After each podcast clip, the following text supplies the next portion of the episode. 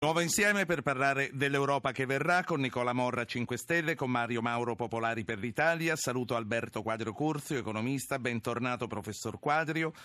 Grazie, grazie Ar- per l'invito. Arriverà presto Roberto Menotti di Aspenia online. Concludo con Nicola Morra, poi vado a concludere con Mauro, ma prima metto in campo un altro ascoltatore che chiama da Monza, è Enzo. Enzo, buongiorno. Buongiorno a tutti. Prego. Allora, per quanto riguarda l'esito delle votazioni, prima di tutto farei una considerazione in merito all'astensionismo che c'è stato, 43,1%. Per quanto riguarda, e quindi tenuto rispetto alle precedenti elezioni, per quanto riguarda invece questa, l'Italia, meno 8%, che significa dissenso nei, nei confronti dell'attuale politica. Ora, per quanto riguarda diciamo, l'esito delle votazioni, tutto sommato c'è da, da affermare che i mercati finanziari abbiano approvato quanto è avvenuto e so perché a un certo punto hanno direi, ritenuto utile le, l'affermazione del Partito Popolare Europeo e del, eh, partito, eh, del gruppo del, dei socialisti democratici. Questo per un discorso di stabilità sì. nell'ambito della gestione. Ora, c'è stato anche il, il, voto euroscettico, soprattutto da parte di, eh, di Regno Unito e di Francia, sì. che renderà naturalmente necessaria una profonda riflessione nel ruolo che le istituzioni europee dovranno eh, a un certo punto eh, avere eh, diciamo, nell'ambito sì. della gestione della crisi economica e sociale del vecchio continente. Perfetto. Ora, sì. In questo contesto l'Italia e in particolare Renzi possono giocare un ruolo importante. Renzi in quanto a un certo punto rappresentante di un partito che si è presentato, che ha avuto diciamo, un grosso risultato, indipendentemente dal fatto che sia di sinistra o di destra. Ora, eh, diciamo che Renzi a questo punto diventa un, direi, un valido eh, direi, interlocutore con, diciamo, con, sì. diciamo, in ambito europeo. Le chiedo una cosa, vuole approfittare che c'è qui un autorevole esponente del 5 Stelle per girare su di lui la sua, la sua considerazione? No, eh, glielo dico a lei, sono io che chiedo a lei se vuole approfittare di Morra certo. per fare una domanda, così poi saluto lei e lascio andare anche Morra. Sì. Allora, la domanda è in questo tipo, il fatto che a un certo punto ci sia dell'euroscetticismo e considerare che l'Europa ha 505 milioni di abitanti e siamo circa il 7% sì. del totale della popolazione, il separatismo, la frammentazione, eccetera, non farà altro che a un certo punto indebolire quello che è la nostra attuale Grazie. posizione. Grazie Morra e poi la saluto davvero.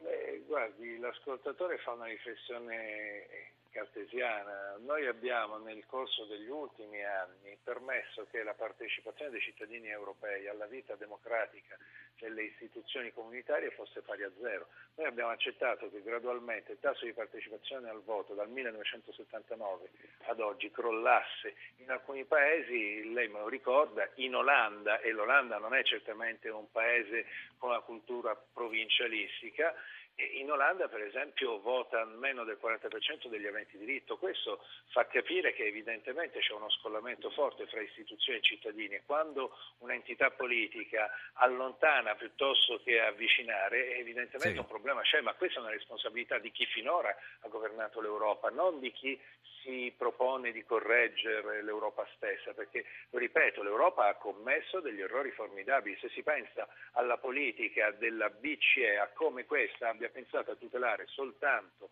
gli istituti di credito, soltanto gli operatori finanziari e non piuttosto le economie reali, non sì. piuttosto le piccole aziende che resistono e non soltanto in Italia, e non soltanto le famiglie, e non soltanto gli esseri umani, benissimo, questo fa capire da chi si sia governati. Io ricordo che qui nel 2011 eh, sembrava che Super Mario Draghi e Super Mario Monti dovessero salvare il paese. A distanza di due anni e mezzo in pratica nessuno si ricorda più di questi signori, forse ci sarebbe la necessità di ripensare complessivamente sì. il rapporto fra cittadini ed istituzioni, la con introduzioni massicce di democrazia vera e non formale e, e apparente che la Commissione, per esempio, non sia espressione della volontà del Parlamento, questo è qualcosa che grida vendetta. Poi possiamo di parlare di rabbia, ma questa è rabbia perché significa che noi votiamo per un organismo che poi di fatto Senatore Morra, certo. è autoreferenziale. La, la ringrazio, la lascio, vada in aula, grazie. Grazie a lei, arrivederci. Nicola Morra, Movimento 5 Stelle. Senatore Mauro, eh, riprendiamo e concludiamo anche con lei per poi concludere con Roberto Menotti e con Alberto Quadrio Curzio. Senatore Mauro, Super Mario è stato citato da Nicola Morra. È proprio vero, tre anni fa era lui che eh, risolveva tutto. Oggi è completamente scomparso, lui insieme col partito che ha fondato. Come valuta questa, questa evoluzione? In realtà Mario Monti in questo momento attende dal mio punto di vista a una questione cruciale e che invece serve a dare risposta all'Europa di domani, vale a dire è a capo di quel gruppo di lavoro che deve eh, far capire alle istituzioni europee se possiamo procedere con una fiscalità diretta. Potrà essere lui il nostro uomo in Europa nei prossimi anni?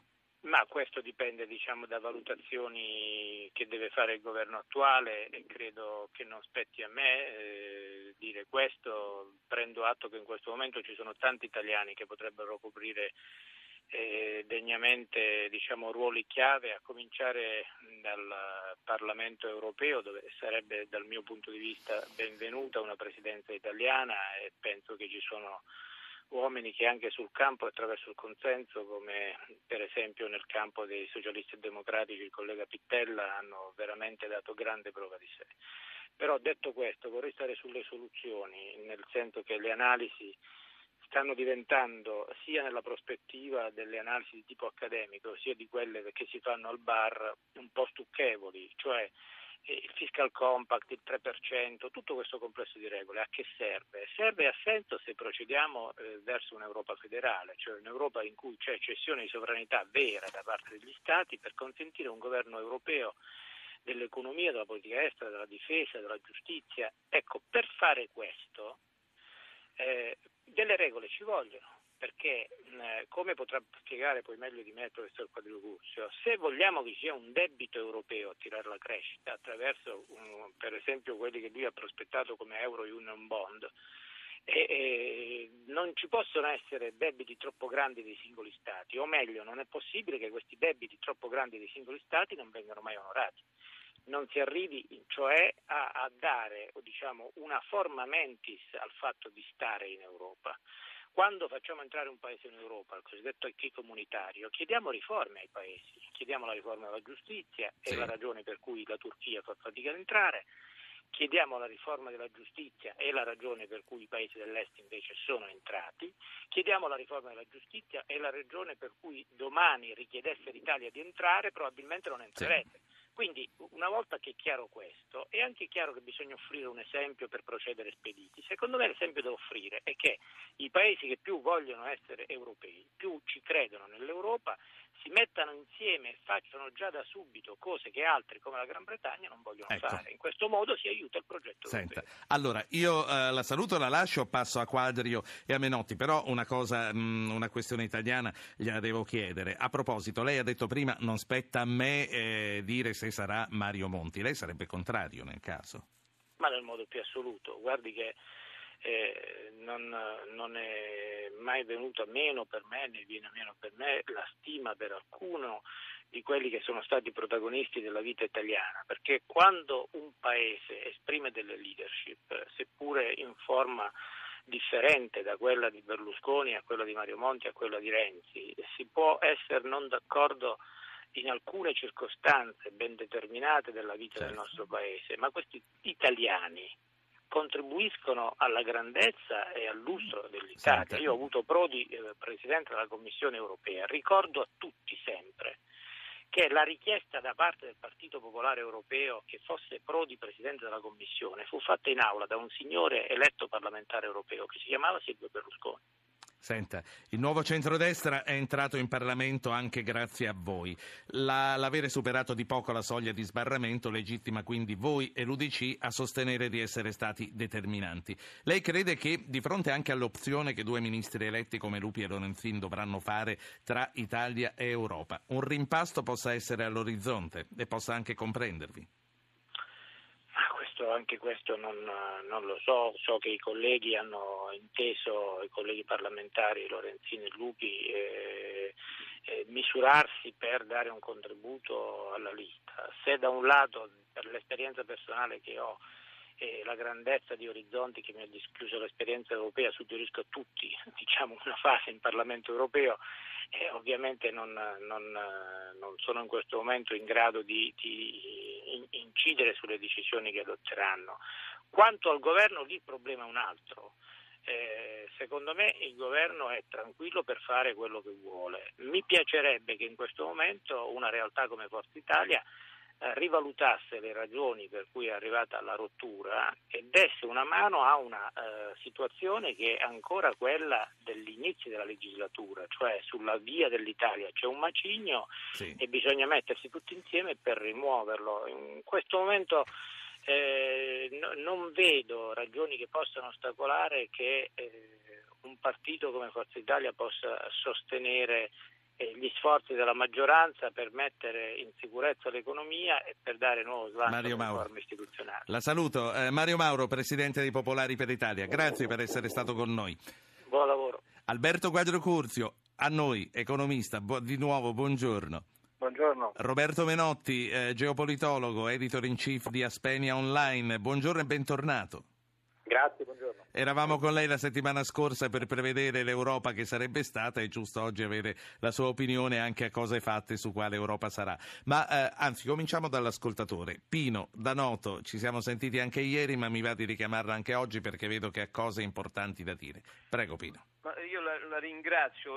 Dunque, di importante, prima di entrare nel tema, volevo dire questo qui. Apprezzo molto l'osservazione che ha fatto mm, l'onorevole Morra, o il senatore Morra, Rispetto alla, alla valenza della radio, Ecco, c'è molta differenza. E ha detto proprio sì, bene. ma siamo qui per parlare d'Europa, non di radio. Sì, Comunque quello, va bene. No, dico, però quello è importante. Sì. Alla, alla, radio si, eh, con, si, consolidano le idee meglio che sì, alla sì, televisione. Sì. Veniamo all'Europa. Allora, io dicevo questo, che praticamente fiducia, ottimismo, proposta sono tutti termini positivi che vogliono contrastare protesta, scetticismo, populismo e che almeno per il momento siamo riusciti ad esorcizzare. Non dimentichiamo però, e approfitto che c'è eh, il professor eh, Quadro Cuzio, sì. che, che, lo saluto, eh, che la realtà del nostro paese parla in termini preoccupanti. Sì. E allora, qual è uno dei termini più preoccupanti? Abbiamo oltre 2 mila miliardi di debito pubblico, con una spesa di 80 miliardi per interessi e una disoccupazione a due cifre. Con ciò io non voglio spegnere l'entusiasmo del dopo elezioni e la fiducia nei confronti di Renzi, che anzi apprezzo tantissimo, purché si rimanga con i piedi a sì. Grazie a lei. Grazie a lei. Allora, professor Quadrio, cominciamo da qui. Lei ha sentito tutto il dibattito, so che ci ha seguito fin dall'inizio, quindi cominciando dall'ascoltatore che dice come rimanere coi piedi per terra con le cifre che ancora sono queste. Le chiedo anche, un anno dopo il rientro nel vincolo del 3%, quali passi sono auspicabili e barra o consentiti? La domanda, osservazione del nostro interlocutore è assolutamente pertinente e dalla stessa credo si possano dare due risposte. È ben vero che il debito pubblico italiano è molto grande e l'onere degli interessi è altrettanto grande, ma è anche vero che l'Italia è sempre riuscita a rinnovare il proprio debito pubblico a scadenza e a pagare regolarmente gli interessi, con degli avanzi primari, termine forse un po' tecnico ma che vuol dire eccesso o meglio eh, entità di entrate superiore alle spese prescindendo dagli interessi enorme. Il nostro problema è duplice, quello che a causa della crisi i nostri tassi di interesse sono schizzati in alto, e questo ci ha fatto pagare di più l'onere del debito pubblico, adesso stanno scendendo, benvenuta la discesa, laddove noi riuscissimo a riportare i tassi di interesse, come già era accaduto in passato, a livello dei tassi di interesse tedeschi, avremmo un risparmio consistente sull'onere. Questo è un primo punto. Ricordo che alla fine del 1998, quando ormai era chiaro che entravamo nell'euro, i tassi di interesse italiani erano diventati uguali ai tassi di interesse tedeschi, con un enorme risparmio per le finanze pubbliche. Quindi un nostro primo obiettivo è questa convergenza dei tassi italiani ai tassi tedeschi ed i mercati sembra che abbiano capito che questo è possibile. La seconda osservazione riguarda il problema della disoccupazione. Non so se mi sente bene. No, io sento perfettamente, non la sto interrompendo perché sì, sto ascoltando no, con grandissima sì, attenzione. Sì, Strano allora, è che non la interrompa. No, no, è strano, ma è, va bene così. Grazie per questo. Il problema della disoccupazione è un problema grave, ma è un problema largamente condiviso con l'Europa o con la Eurozona, che durante la crisi ha perso un po' il filo della propria politica economica. È ben vero che questa perdita del filo di politica economica non ha portato al disastro e questo è anche merito di Draghi, ma la politica economica non è solamente una politica di rigore, è una politica di ordine nei bilanci, ma anche una politica per la crescita e l'occupazione. Andiamo a fare i confronti sui tassi di crescita europei e i tassi di crescita degli Stati Uniti nel corso della crisi, ci si rizzano i capelli in testa e lo stesso dicasi per la disoccupazione.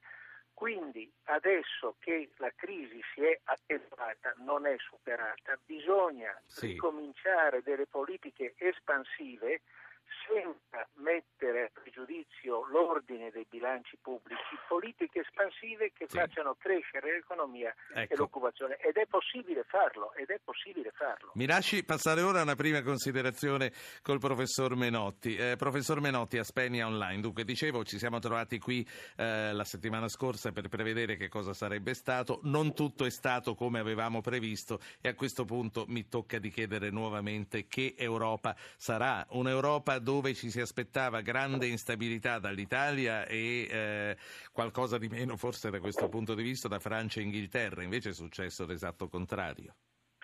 Sì, per, come italiani per nostra fortuna eh, l'Italia ha dato prova se non altro di una tenuta eh, del, del, del, governo, il che è molto sorprendente se vogliamo anche in chiave storica perché normalmente eh, sono i governi a soffrire di più nelle fasi eh, di crisi economica e questa è una fase, come ha ricordato adesso sia l'ascoltatore che il professor Quadrio Cursi, ancora molto molto profonda, molto grave.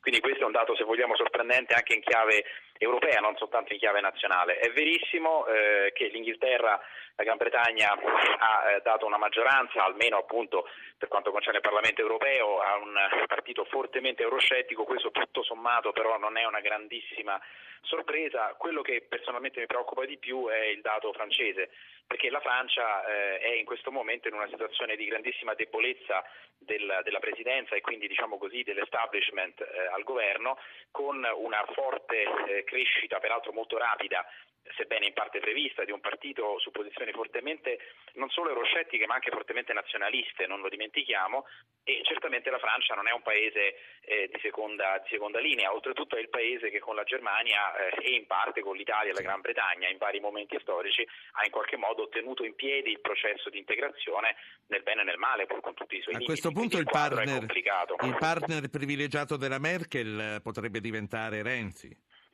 Sì, qui c'è una chance per l'Italia, sono d'accordo, esiste questa possibilità, è stata ventilata già negli ultimi mesi. Ma non sarà il nuovo Sarkozy, ma non sarà il nuovo Sarkozy accanto alla Merkel, insomma, sarà comunque ma, eh, un asse diverso da quello che abbiamo conosciuto in passato certi versi speriamo che non sia come Sarkozy perché quell'esperienza non è finita benissimo né per presidente, l'ex presidente Sarkozy né per la Francia che tutto sommato in quegli anni non ha spuntato molto diciamo così, nei suoi negoziati bilaterali con la Germania, quindi speriamo che vada meglio, però effettivamente sì esiste questa possibilità, tutto sommato l'Italia può essere, soprattutto se il dato economico ecco, si stabilizzasse nella linea della ripresa come in parte appunto si stava discutendo poco fa, se si riuscisse a cogliere questa, questa debole, graduale, lentissima ripresa eh, significherebbe per l'Italia poter cambiare un po' gli equilibri complessivi, poter essere se vogliamo al lago della bilancia, naturalmente con i piedi per terra, su questo sono d'accordissimo, ma esiste qualche possibilità in tal sì. senso. Eh, secondo lei a Parigi che cosa succederà